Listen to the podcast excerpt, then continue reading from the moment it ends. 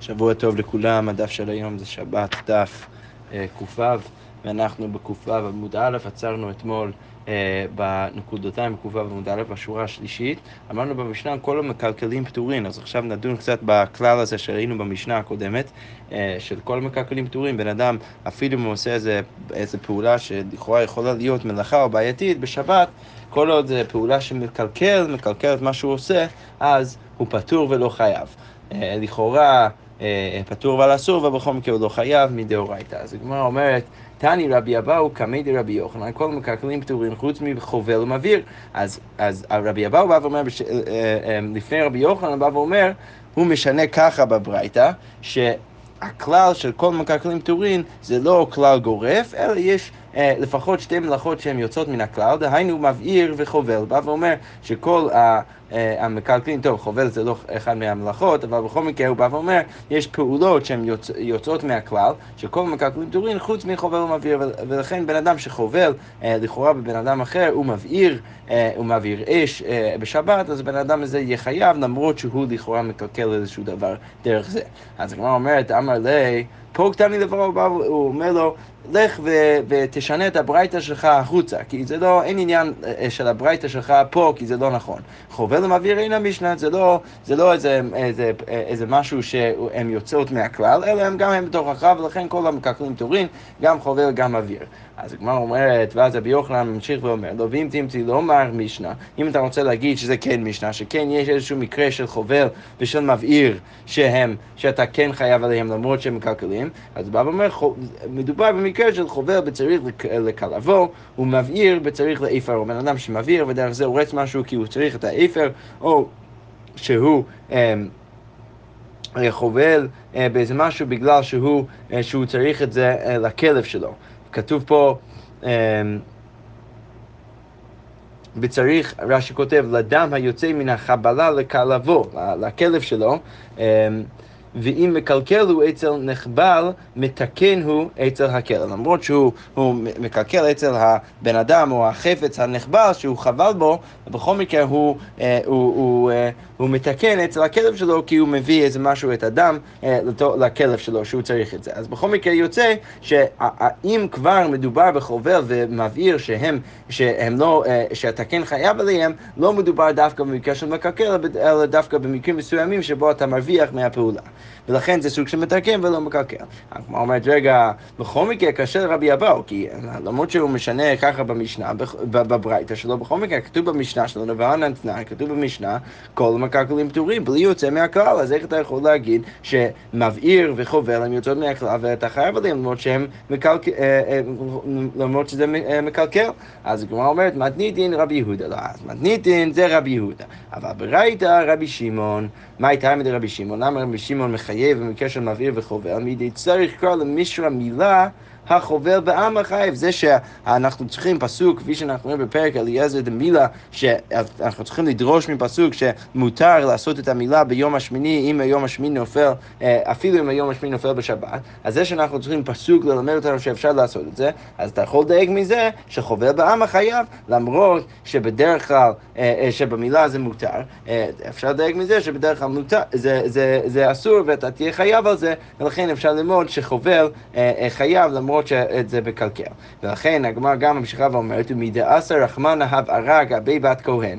למרות שכשבת כהן מזנה, אז... אה, אה, אז היא צריכה, אה, היא מקבלת את עונש מוות של שריפה, ולכן צריך לעשות הבהרה כדי להכין את השריפה, את העונש מוות לבת כהן, כי השריפה זה איזה, זה איזה מין מיטה שהיו מחממים מתכת מאוד מאוד...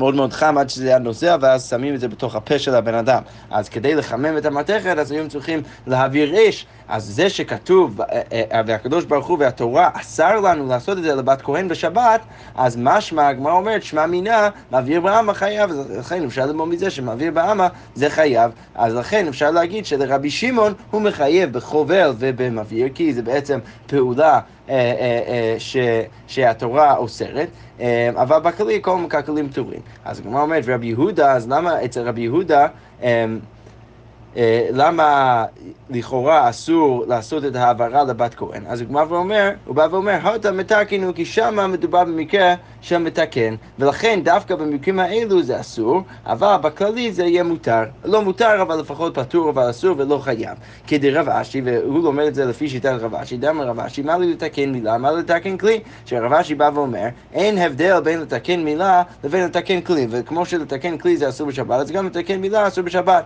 לכן, אם התורה לא הייתה מתירה לנו את המילה ביום השמיני, אז הייתי חושב שזה בעייתי. אבל זה לא בגלל שאני אומר שהדברים האלו הם חייבים, הם, אתה חייב עליהם, אלא בגלל שזה איזה מין אה, תיקון מאוד רציני שהדבר הזה, ולכן אתה תהיה חייב על זה. בכללי, לגבי, אה, אה, לגבי ה... ה אה, לגבי החובל בשבת, אז הוא יהיה חייב, ולכן כמו כן הוא בא ואומר, מה לי לבשל פתילה, מה לי לבשל סמנים, אין הבדל בין לבשל את הפתילה, שזה המתכת ששמים בתוך הגוף של הבן אדם, שהוא מקבל עונש שריפה, אה, ומה לי לבשל סמנים, אין הבדל בין זה לבין אה, לבשל סמנים, ולכן בכללי זה צריך להיות אסור, אתה צריך להיות חייב על זה, אבל זה לא בא, ו, בא ומעיד על זה שאם אתה מקלקל, לא משנה אם אתה חובל או מבעיר, בכל מקרה אתה תהיה אה, חייב.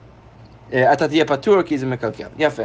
אוקיי, אז אמרנו גם במשנה שיעור המלבן, אז כל מיני uh, מלאכות uh, שאמרנו בסוף המשנה שלנו, שיעור המלבן והמנפץ והצובע והתובע, כמלא רוחב הסיד כפול. עכשיו השאלה היא מה בעצם האורך של רוחב הסיד כפול. אנחנו יודעים שרוחב הסיד זה איזה מין, איזה מין אורך בין שתי אצבעות. עכשיו, הכוונה, אנחנו נראה עוד שנייה בגמרא שיש בעצם מחלוקת איך באמת להבין את הביטוי מלא רוחב הסיד כפול. אז כלומר אומרת, רב יוסף מחביא כפול. אז הוא, היה, הוא מחביא כפול, הוא הצביע לאיזשהו מין אורך שצריך להכפיל אותו. אז איזה, איזה אורך, אה, אה, לאיזה אורך הוא הצביע? אז לאורך בין האצבע הראשון לאצבע השני. אז אם אתה מצביע על האורך בין, ביניהם אה, ואתה מכפיל את זה בשתיים, אז יוצא שיש לך את, את, ה, את האורך של רוחב הסיד כפול.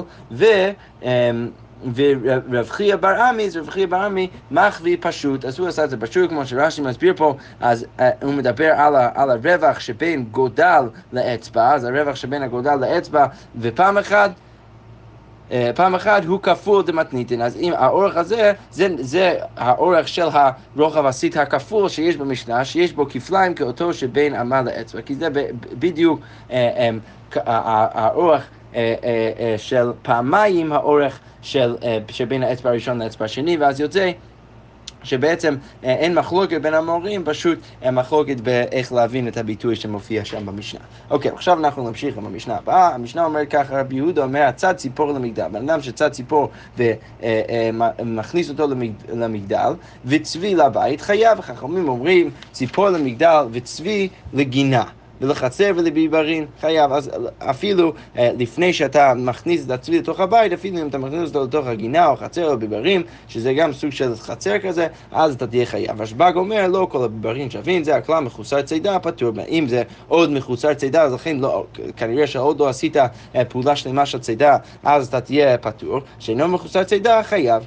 אוקיי, יפה. הגמרא אומרת ככה, תנן התם אין צדין דגים מן הביברים ביום טוב. אתה לא יכול לצוד דג מן הביברים ביום טוב, ואם נותנים לפניהם מזונות. אבל צדין חיה ועוף, ונותנים לפניהם מזונות. אז כתוב שאתה כן יכול לצוד את החיה והעוף אמ, ולתת לפניהם מזונות. אז הגמרא אומרת, רגע, ורמינו ביברין של חיות ושל עופות ושל דגין אין צדים מהן ביום טוב. כתוב שם לא, שאתה לא יכול לצוד מהן ביום טוב, ואין נותנים לפניהם מזונות. אז כאשר חיה חיה, כאשר עופות העופות, יש לנו קושייה בין שתי הברייתות, אחד מהם הם מחיה לחיה, ואחד מהם מעופות העופות, כי בברייתא הראשון, אז משמע ממנה שאתה יכול לצוד חיה ועוף שהם בתוך הביברים. למה אתה יכול לעשות את זה? כי לכאורה הם כבר נחשבים כניצודים ועומדים, ולכן אתה יכול לצוד אותם, כי אתה לא עובר שום מלאכה כשאתה צד אותם. אבל בברייתא השנייה, אז משהו ממנו שאתה לא יכול לצוד אותם, כי משהו מזה שהם עוד לא אה, נחשבים כניצודים אה, שהם בתוך הביברים. אז הגמרא אומרת, בשלמה חיה, חיה לא קשה, אפשר לתרץ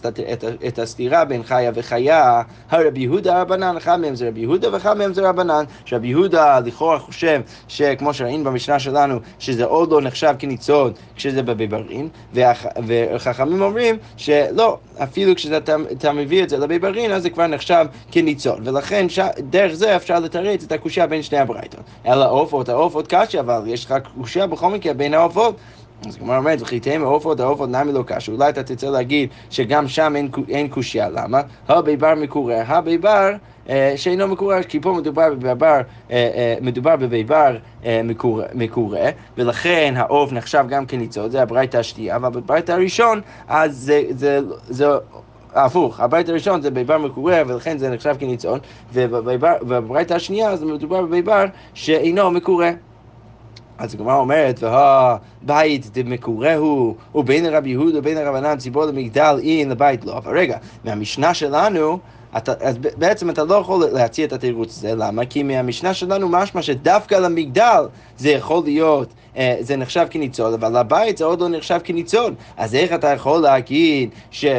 ודרך זה לתרץ את, את, את הקושה בין הברייתא ולהגיד שאחד מהם מדבר על ביבר מקורא ואחד מדבר על ביבר שאינו מקורא? כי ברור לנו מהמש... מהמשנה שגם לרבי יהודה וגם לחכמים לא משנה אם יש תקרה או לא. כי מה שחשוב זה שאם אתה מכניס את זה למגדל, אז לכאורה לפי שתי הברייתות, בכל מקרה, ברגע שאתה, לפי המשנה שלנו, לא משנה מה, וברגע שאתה אה, מכניס עוף לתוך הביבר, זה עוד לא נחשב כניצול, אז עדיין יש לנו בעיה. למה בברייתא אחת, למה בברייתא אחת אומרת שזה נחשב כניצון? אז הגמרא אומרת, אמר רבא בר אב הונא, הכה בציפור דרור עסקינן, לפי שאינה מקבלת מערוף. אז, אז רבא, נבין את זה ככה, יש כמה אפשרויות להבין פה את הגמרא, אבל נבין את זה ככה, נסביר את זה ככה, שרבא בר אב הונא בא ואומר, לא, המשנה שלנו מדברת דווקא על ציפור דרור, כי דווקא הציפור דרור שאינה מפחדת והיא עדיין, אמ, הנה רש"י, מה שמסביר פה אה, מה זה, מה המשמעות של הציפור דרור, הוא בא ואומר, מתניתין דקתני ציפור לבית אה, אה, לא, וציפור דרור עסקינן שדרכה לדור בבית, כי בשדה ונשמטת מזווית לזווית, היא יכולה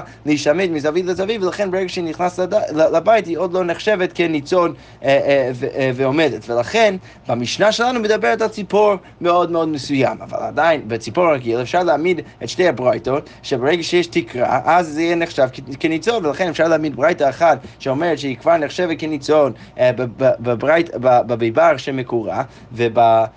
והברייתא השנייה שמדבר, שלכאורה משמע ממנה שהיא עוד לא נחשבת כניצוד, אז אפשר להגיד שמדובר בביבר שאינו מקורא. יפה. אה, ומה המשמעות של הציפור התורה? אז הגמרא אומרת, נתן לדברי רבי ישמעאל, למה נקרא שמה ציפור דרור? מפני שדרה בבית כבשדה, כי היא דרה בבית כמו בשדה. אוקיי, אז הגמרא אומרת, השלטתי דרכי עכשיו, שאתה מציע את זה, אז חיה חי נמי לא קשה, אפשר להגיד שגם אה, אה, אפשר לתרץ דרך אחרת את הקושייה בין שתי הברייתות, בין חיה לחיה. בביבר גדול, בביבר קטן, אחד מהם מדבר על ביבר גדול, ואחד מהם מדבר על ביבר קטן, ודרך זה אתה יכול להגיד שבאחד מהם זה נחשב כניצול, ואחד מהם זה לא נחשב כניצול. היחידה מהגמרא אומרת ביבר גדול, היחידה בביבר קטן. אז הגמרא אומרת, אמר רבה, שכל היכא דראית בתרי ומתי לה בחד שכיה. אם אתה אה, רץ אחרי ה... אה, אה, אחרי החיה ואתה יכול דרך זה לצוד את החיה בחד שיחר, רש"י אומר מרוצה, מרוצה, שהוא שוקל לאחוז בה. אם אתה אחד, איזושהי פסיעה אחת, דרך הריצה שלך אתה יכול כבר לתפוס את הבהמה, אז זה נחשב כביבר קטן. אה, ולכן אני אומר ביבר קטן, ואידך ביבר גדול, אינה מכל היכא דנפי תולה דקטלים, כשהצל של הכותל של צד אחד של הביבר אה, אה, נופל על הצל של הצד השני, ולכן כל היכא דנפיל תולה דקטלים אהדדי ביבר קטן ואידך ביבר גדול, ואינה מכל היכא דלקה אוקצי אוקצי ביבר קטן, אם אין אוקצי אוקצי, שזה מין, רש"י אומר, רש"י אומר פה פאות להישמט בהם, אם אין שם פאות שאתה יכול להישמט בהם ולרוץ לשם, אז זה נחשב כבר קטן, ואידך בבר גדול. יפה, ודרך זה אנחנו יכולים אה, לתרץ את הקושייה גם בעופות וגם בחיה, אצל עופות, אז אפשר להעמיד ברייתא אחת שמדברת על ביבר גדול, ואחד מדבר על ביבר קטן, ואצל העופות אפשר להגיד שאחד מדבר על ביבר מקורא, ואחד מדבר על ביבר שאינו מקורא. יפה.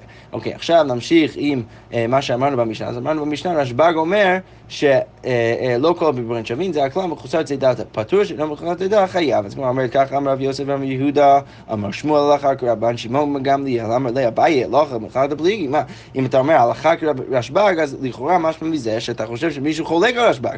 אז כמו אומרת, אמר לי, מה נפקא לך מינה? מה אכפת לך? סבבה, אז שמישהו יחלוק, אז הלכה כמותו. או שאין אף אחד שחולק, אז הלכה כמותו בכל מקרה. אז אין נפקא מינה בזה שמישהו חולק או לא. אז כמו אומרת, אמר לי, גמרא גימור זה מורתא תהי. מה, אתה רוצה להגיד שאתה צריך רק ללמוד מה ההלכה ואז זה הופך להיות איזה מין שיר ואתה צריך רק אה, את הנפקא מינות? לא, ברור שגם חשוב אה, לדעת אם יש פה מחלוקת או לא.